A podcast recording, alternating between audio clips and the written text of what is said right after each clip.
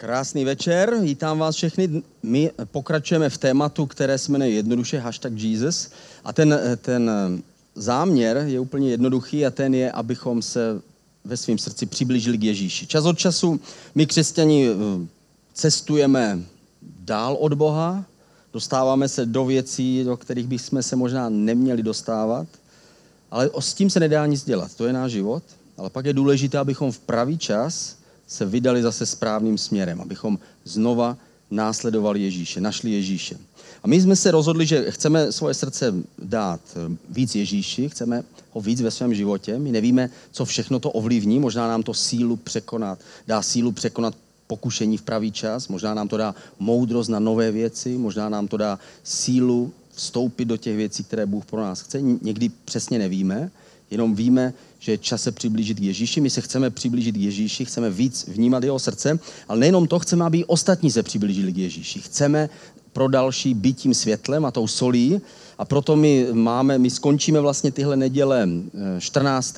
dubna, je to zrovna neděle poté, co budeme mít sobotu muzikál, 13. dubna je muzikál. Celý ten muzikál je vlastně myšlenka návratu marnotratného syna, je tam postava toho hlavního hrdiny, což hraje Envej, který se vzdálí od otce a pak se k němu nakonec vrací po peripetích a zkouškách ve svém životě, se nakonec k němu vrací a nachází ho tam, kde otec má být. A stejně je to vlastně ten boží obrázek udělaný krásnou formou a my víme, že to je jeden z nejsilnějších příběhů, které v Bibli vedou lidi směrem k Bohu. Takže my chceme sami sebe přiblížit k Ježíši, ale chceme i ostatní přiblížit. Takže ty modlitby během těch týdnů, které my máme, jsou, aby já sám se víc vydal Bohu, ale taky, abych dokázal někoho dalšího posunout k Bohu blíž. A my začneme to téma tím, že zkusme teďka zavřít oči a zkusme prosit Boha, ať on nám dá moudrost a sílu a odvahu a citlivost, abychom dokázali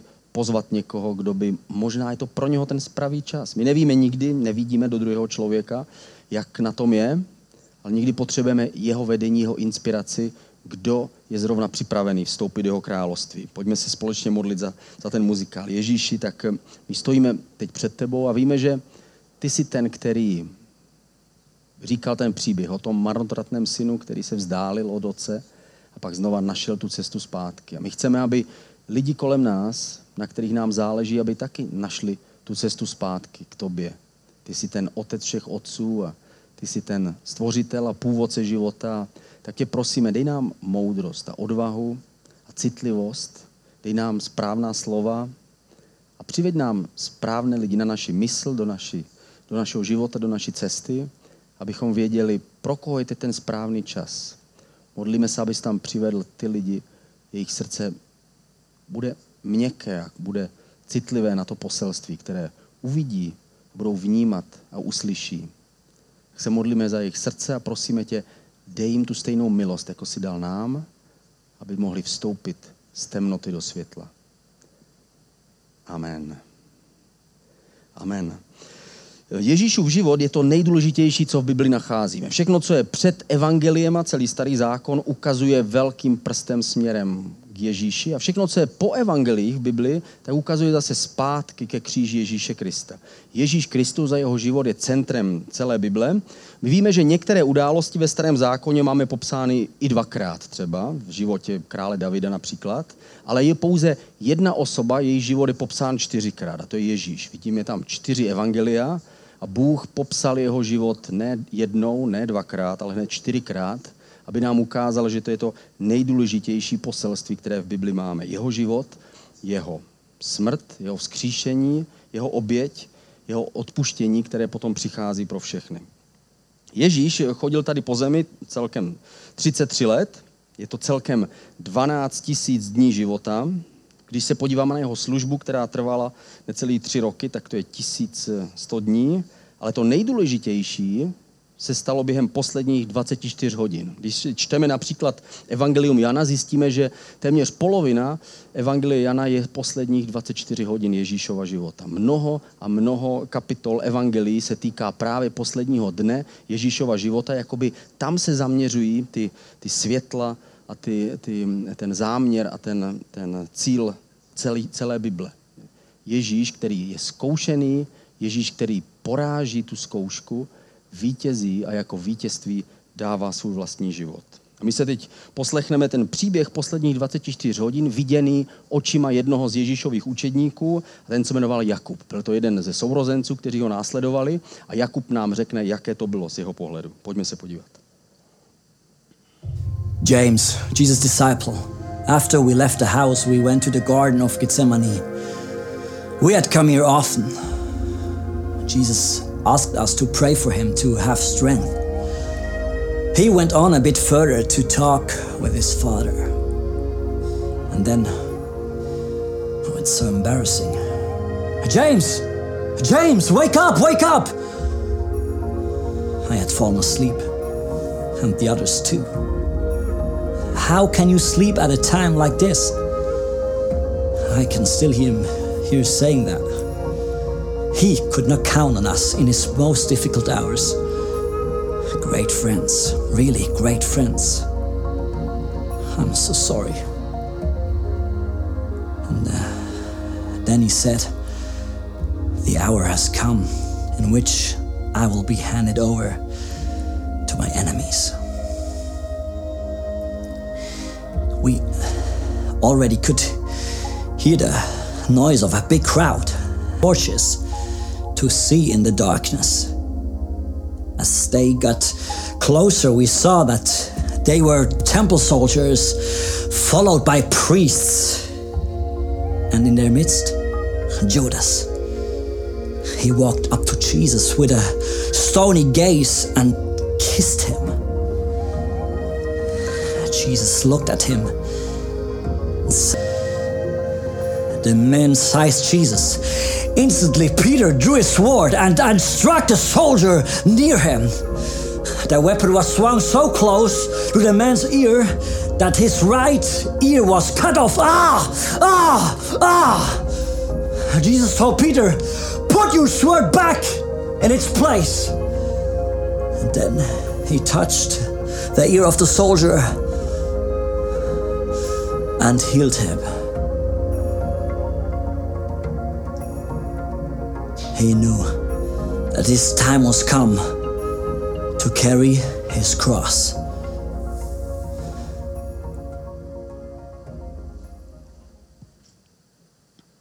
Jakub byl jeden z těch, kteří chodili s Ježíšem ty 3 roky a spolu s ním to byli ještě další. Ze začátku začali věřit tomu, že on je ten Mesiáš, ten předpovězený, který má zachránit Izrael, který má přinést ten nový čas, tu novou smlouvu, to všechno, co si nedokázali ani představit. A Jakub byl jeden z nich. Ze začátku byli v úžasu, viděli, je to velký muž, pak dělal zázraky, chodil po vodě. Viděli věci, které nikdy předtím lidé neviděli. Křísil z mrtvých.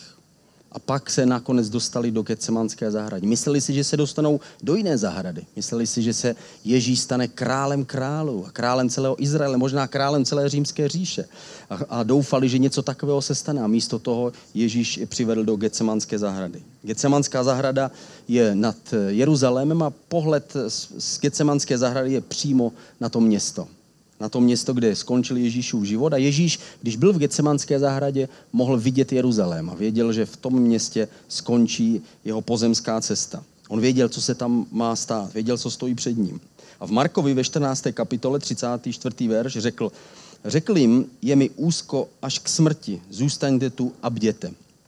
A tady vidíme, že ten největší modlitební silák celého lidstva je tady a říká, je mi úzko, až bych z toho skoro zemřel. Zůstaňte tady se mnou a pomozte mi. Ježíš tady prosí své přátele, kteří s ním 3 roky chodí a vidí v úžasu, že Ježíš se před nimi stává tím Mesiášem a vystupuje z těch stran toho starého zákona, opravdu naplňuje ta proroctví. A je to on. A teď najednou tenhle Ježíš je žádá o pomoc. A říká jim, prosím, bojujte se mnou, protože teď se rozhodne o tom, co se bude dít. Je to stejné jako v našem křesťanském životě. Někdy se dostaneme do situace, kdy víme, že bychom měli Bohu jít blíž a nevíme přesně proč, ale znamená to něco pro naši budoucnost. Možná dostaneme sílu pro to správné rozhodnutí, které čeká za měsíc, za 2, za týden. Možná potřebujeme sílu na to, abychom dokázali překonat pokušení, které přijde do našeho života. Ale v každém případě Ježíš tady stál a říkal, teď se rozhoduje o osudu všeho. Bojujte se mnou. A to byla noc, byla krásná obloha. Ježíš řekl, já se jdu modlit o kousek dál a vy se modlete se mnou. A v téhle tmě Ježíšovi učedníci se posadili a začali se modlit. A říkali, Bože, tak my tě prosíme, tak pomoz Ježíši. Je to jako někdy náš duchovní život. Tak my to nějak, Ježíš nás požádal, abychom s ním bojovali, tak my s ním budeme bojovat. A pak z toho boje byli tak unavení a byli tak zamyšleni nad těmi duchovními věcmi, že se nakonec ozvalo. A všichni učedníci začali spát. Ježíš se po chvíli vrátil a ptá se jich, to jste nemohli vydržet ani chvilku se mnou bdít a bojovat se mnou. Tehdy oni se probouzí a říkají, ano Ježíši, ano, samozřejmě, budeme, už jsme v pořádku, jenom běž bojovat dál Ježíši, my budeme s tebou. A Ježíš odchází, oni si zase sednou do modlitebního posedu, tak jako my, a říkají, tak a teďka už opravdu s ním budeme bojovat, protože je to důležitý se modlit a je důležitý prostě přemýšlet jako ti.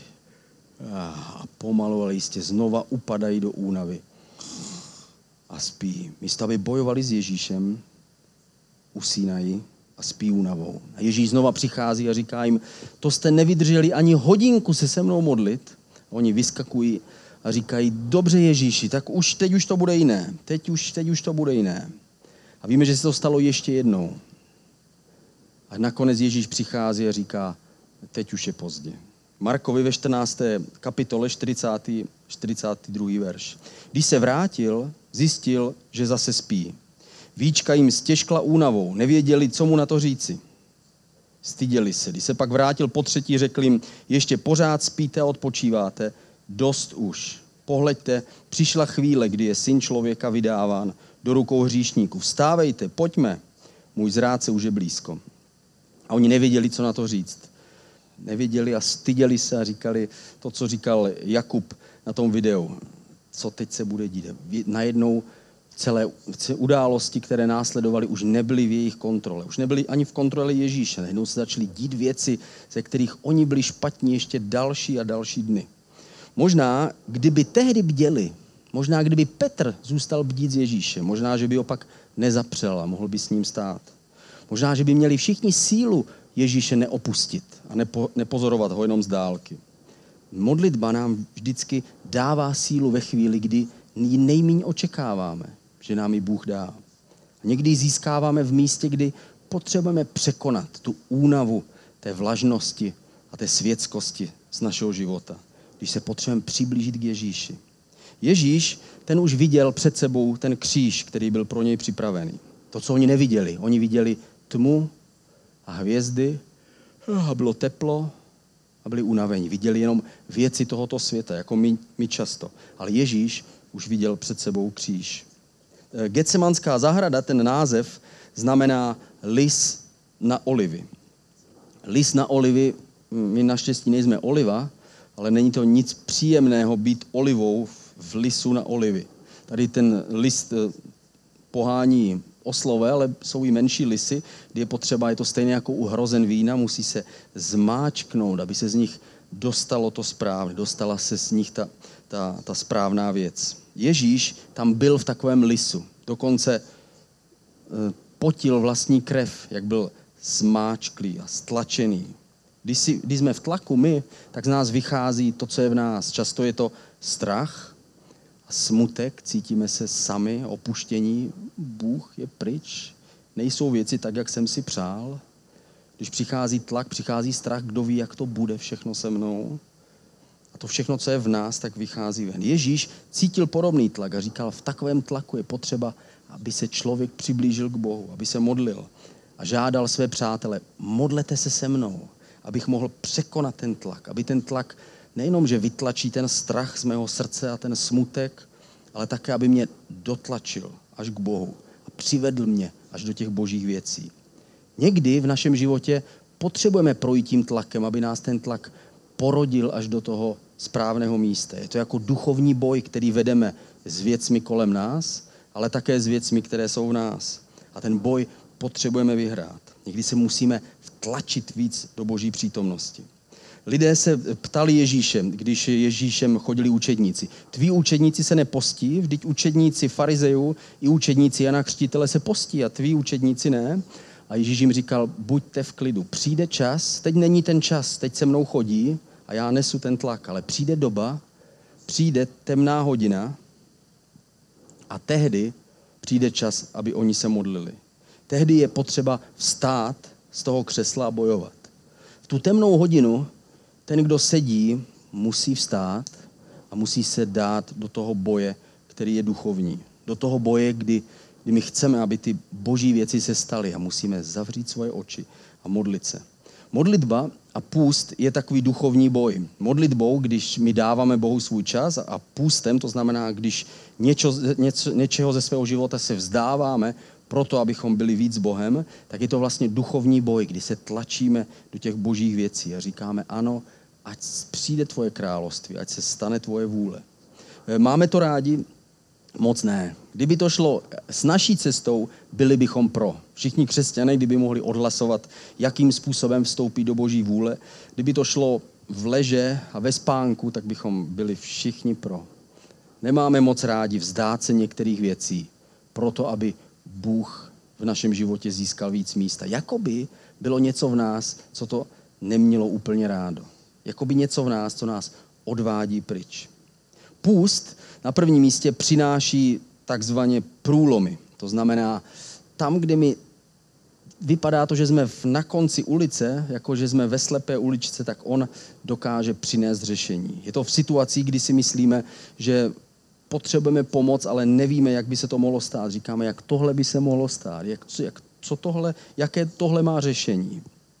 Někdy dokonce jsme zoufali sami ze sebe a říkáme, co ve mně je potřeba, aby se stalo, abych mohl žít tak, jak chce Ježíš. A říkáme, já se přece nedokážu změnit.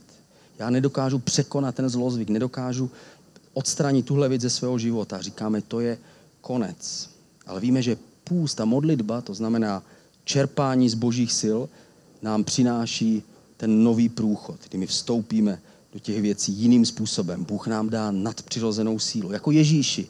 Dokonce, když se Ježíš modlil v Getsemanské zahradě, přicházeli anděle a posilovali Ježíše.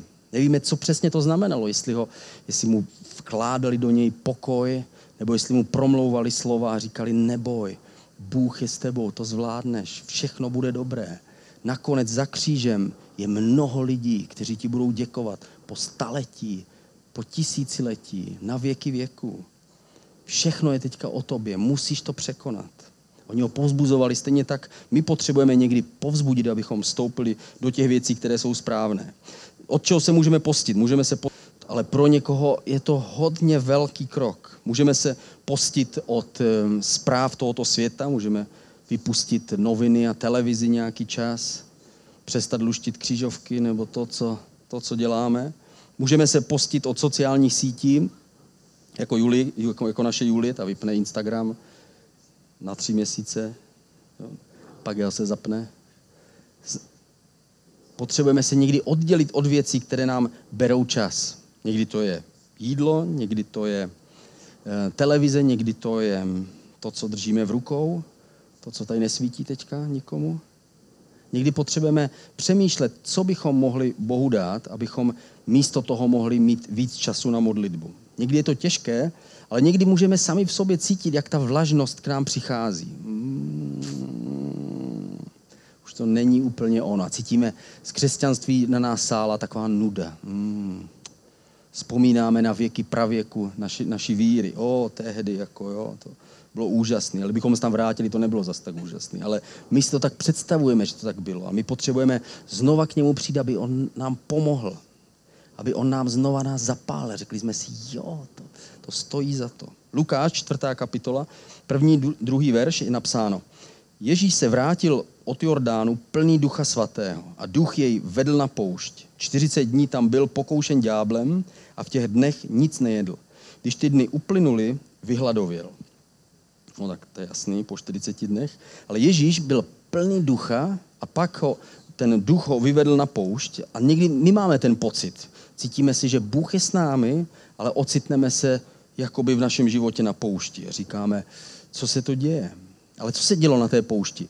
Dělal se tam duchovní boj. Ježíš byl pokoušen ďáblem. A stejně je to s námi. Když se postíme nebo když se snažíme přicházet k Bohu, vždycky je to duchovní boj. Chceme zvítězit nad něčím v nás, kolem nás, v našem životě. Chceme si pojistit to, že Bůh způsobí svoji vůli v našem životě a chceme bojovat jako Ježíš. Ježíš nakonec přemohl pokušení a díky tomu 3 roky sloužil, bez toho, aby ho ďábel byl schopen zastavit. Možná, že kdyby tehdy podlehl pokušení, tak by nikdy nemohl projít tím zástupem lidí, kteří ho chtěli ukamenovat.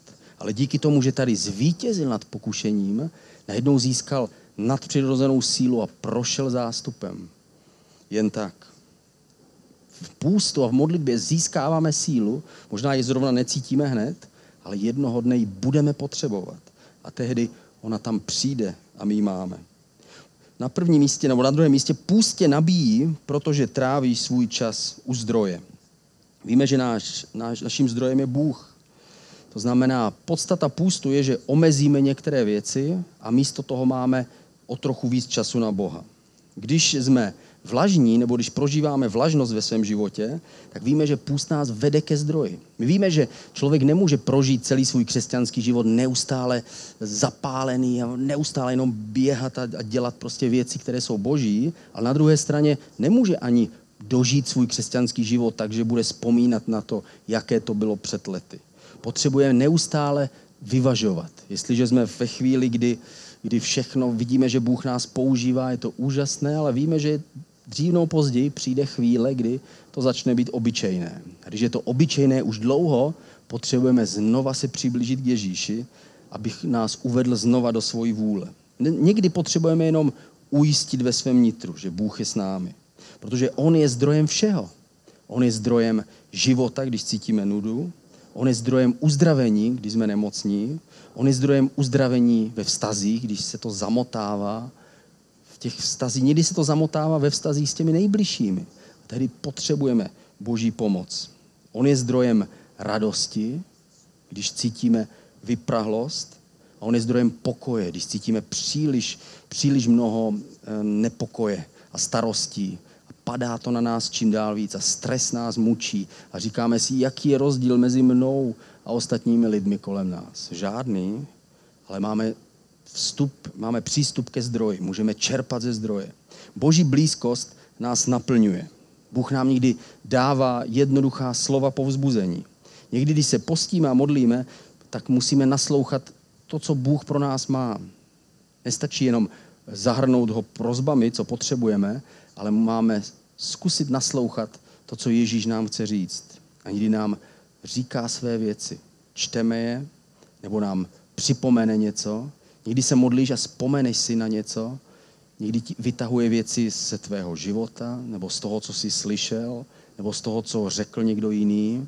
Někdy nám oživuje některé pocity, které jsme prožili, aby nám znova a znova nás ujišťoval, že on je s námi. On nás chce povzbudit ve svém nitru. Slovo proroctví, jak je o tom psáno v Bibli, je slovo, které nás povzbuzuje, vyučuje a napomíná. To znamená, vede nás směrem kupředu. Izajáši v 58. kapitole je napsáno, jaká je odplata za to, když člověk se vzdá něčeho ve svém životě, když se postí. Tehdy, jak svítání tvé světlo vytryskne. To znamená, když se cítíme ve tmě, světlo začne svítit. A tvé zdraví rychle rozkvete. Tvá spravedlnost tě bude předcházet. To znamená, Bůh před námi bude připravovat události a lidi. A Hospodinova sláva tvé řady uzavře. To znamená, že nás naplní v tom, co potřebujeme. Tehdy zavoláš a Hospodin tě vyslyší. O pomoc vykřikneš a řekne, jsem zde, když ze svého středu útlak odvrhneš, když se vzdáme toho tlaku a uvrhneme ho na Ježíše. On řekne, jsem tady, jsem připravený. My prožijeme, jako by Bůh byl najednou blízko. Někdy, jako křesťaní, se nám zdá, že Bůh je hodně daleko. A představa, že jednoho dne se s ním setkáme, je tak vzdálená. Ale někdy, když se postíš, modlíš se a vnímáš jeho blízkost, najednou se ty stejné věci zdají konkrétní a říkáš si, wow, to je skutečné, je to tady. To je ta odplata, kterou Bůh nám dává. Tu blízkost a to, ten nový zápal, který on do nás nalévá. Já jsem poslouchal příběh jednou, který říkal Leo Bigler. Leo Bigler je pastor z ICF v Curychu a on říká, on má oblíbené jedno heslo, které v angličtině zní If you have a need, plant a seed. To znamená, jestli něco potřebuješ, tak nejprve něco sám zasaď. To znamená, jestli něco chceš, tak musíš sám nejprve něco dát. Jestli chceš od Boha něco, aby on ti dal, dej mu nejprve svůj čas. Jestli chceš, aby Bůh ti dal požehnání, požehnej někoho jiného. A on říkal takový příběh, kdy byl ve Spojených státech amerických a setkal se tam s jedním americkým pastorem a ten mu řekl, Leo, já chci skončit úplně se službou, protože jsme se dostali do takových finančních problémů v naší církvi, že už nevidím cestu ven. Modlím se, ale nevidím cestu ven. Jediná cesta je, že skončím a zavřeme celou církev. A Leo šel na hotel a na hotelu, když se modlil, měl pocit, jako kdyby Bůh řekl, víš co, pomoz tomuhle člověku, dej mu všechno, co máte uspořené v církvi. On říkal, to ne, my spoříme na budovu. Už 10 let se připravujeme na to, že jednoho dne budeme stavět budovu. Takže, ale nedalo mu to, zavolal pokladníkovi, řekl, kolik máme peníze na účtu. On mu řekl, jo, něco jako 2000 korun jako ve Švýcarsku a on mu řekl, tak dobře, všechno teda my pošleme tady tomuhle americkému pastorovi. Jsi si jistý, Leo? Nejsem, ale nadšený ne, ale musíme to udělat. Takže poslali všechny peníze tomu americkému pastorovi a pak Leo říkal, a potom uběhl nějaký čas a my jsme vstoupili do toho projektu, té stavby budovy v Curychu, kterou uvidíte, když tam někdy pojedete. A nakonec, když jsme to potom spočítali, tak jsme zjistili, že nám nepomohla jedna církev, jako já tehdy tomu americkému pastorovi. Ale zjistili jsme, že nám pomohlo 25 církví. Já jsem pomohl jedné, a nakonec jsme zjistili, že nám pomohlo 25. Něco jsme zasadili, něco jsme dali, jestliže jsme chtěli získat. A pojďme se podívat na krátké video, jakým způsobem to skončilo, jak potom získali tu budovu.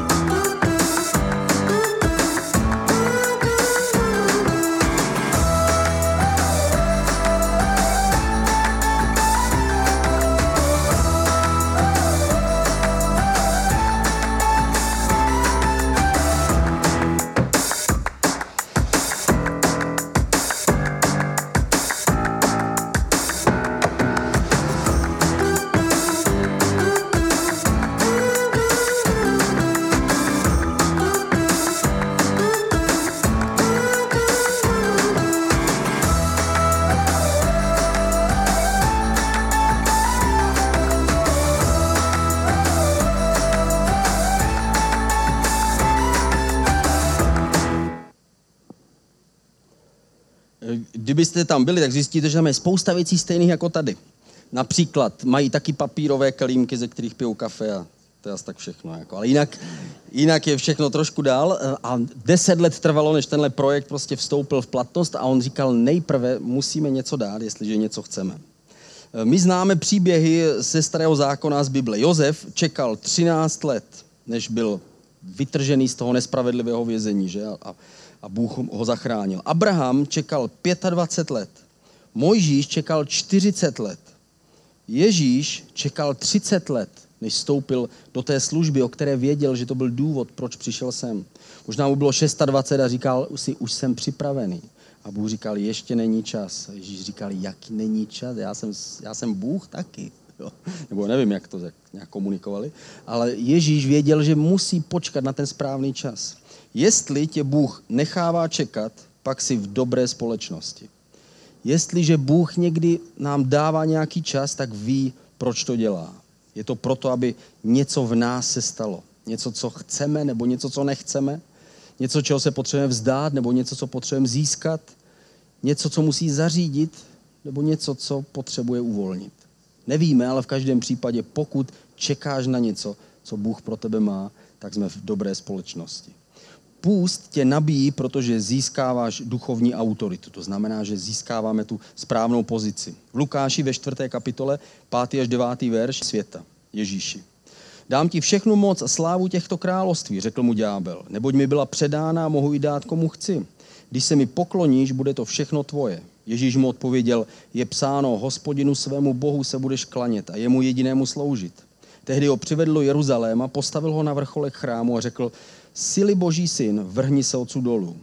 Víme, že ďábel tady lže, protože vše patří Bohu a ne ďáblu, ale ďábel je ten lhář, zloděj a vrah, který přichází, aby kradl, zabíjel a ničil. A půst je duchovní boj, abychom v našem životě neměli krádeže, vraždu, strach a bídu, ale abychom měli požehnání, radost a pokoj, což je Boží království. Půst je takový duchovní boj. Ježíš tady stojí ve výšce 18 metrů, když ho postaví na ten chrám a možná si říká, no možná to není špatná myšlenka, kdybych takhle skočil dolů z těch 18 metrů a těsně 5 centimetrů nad povrchem, stejně jako v jednom známém filmu, se zastavím. A řeknu, to je zázrak, že? Postavím se. Možná, že to by byl zázrak, nebo možná spadnu dolů, zemřu, ale stanu hned z mrtvých.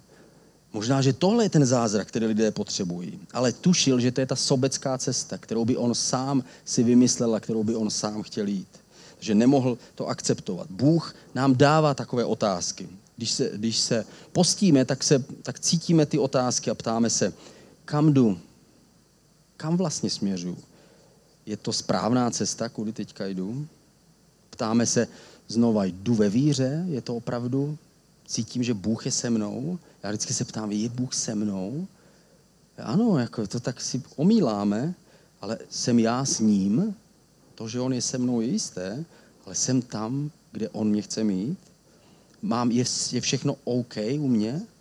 Vím, že nejsme dokonalí, ale na druhou stranu jsem v pořádku v tom vztahu s ním? Je tam něco, co není v pořádku? Co děláme tím půstem? My opouštíme své vlastní zdroje a získáváme nové. Říkáme, my prakticky ukazujeme dobře, takže my se vzdáváme toho, co nám dává radost nebo sílu a chceme radost a sílu získat od tebe. Víme, že půstem si nic nemůžeme vyvstekat na Bohu, ale víme, že to je symbol něčeho, že my hledáme jeho zdroje. Půst tě nabíjí, protože získáváš Boží pozornost. Bůh se na nás dívá. V Lukáši ve 4. kapitole 9. verš, to je poslední, který budeme číst, tehdy ho přivedl do Jeruzaléma, postavil ho na vrcholech chrámu a řekl mu, sily Boží syn, vrhni se odsud dolů. A víme, že ďábel tady znova lže. Ptá se ho, sily Boží syn, jakoby měl pochybovat o tom, kým Ježíš je. Ježíš věděl, že on nemusí dokazovat, že je Boží syn, on je Božím synem. Ale takto se snaží pokušení srážet nás a ptá se, kdo jsi ty? Ty jsi křesťan? Ty se chceš nazývat křesťanem? To jsi správný otec? To jsi správný věřící? To jsi na té správné cestě? Pokouší naši identitu v Bohu, abychom se zatáhli dovnitř, řekli, ne, vlastně já jsem špatný, zlý a začali spoléhat na své vlastní skutky. Půstem a modlitbou se upevněme v Bohu a říkáme, ne, jestli já jsem, Bůh mě zachránil. V Bibli vidíme dvě zahrady. Jedna zahrada Eden, kde lidé zhřešili a když Bůh se jich ptá, co se stalo, tak zapírají a svádí to jeden na druhého. A pak jsme viděli druhou zahradu, Getsemanskou, kde taky zklamali ti lidé. Ale místo toho, aby zapírali a sváděli to jeden na druhého, tak se stydí a říkají, jak jsme mohli usnout. Když přijmeme svoji odpovědnost, tak jako to udělali učedníci, tak nakonec, i když přijdou zkoušky, nakonec přijmeme požehnání. Když dokážeme přijmout chyby a hříchy, dokážeme přijmout i požehnání. Když jsme někdy vlažní a ztrácíme ten směr, je to znamení, že potřebujeme Ježíše. Potřebujeme se k němu přiblížit. A pojďme to udělat právě teď. Pojďme se společně postavit. Zkusme se obrátit ve svém nitru k Ježíši a zkus mu naslouchat. Ježíši, my jsme před tebou a prosíme tě, dej nám nějaký obrázek, myšlenku, vzpomínku, o verš z Bible, o slovo.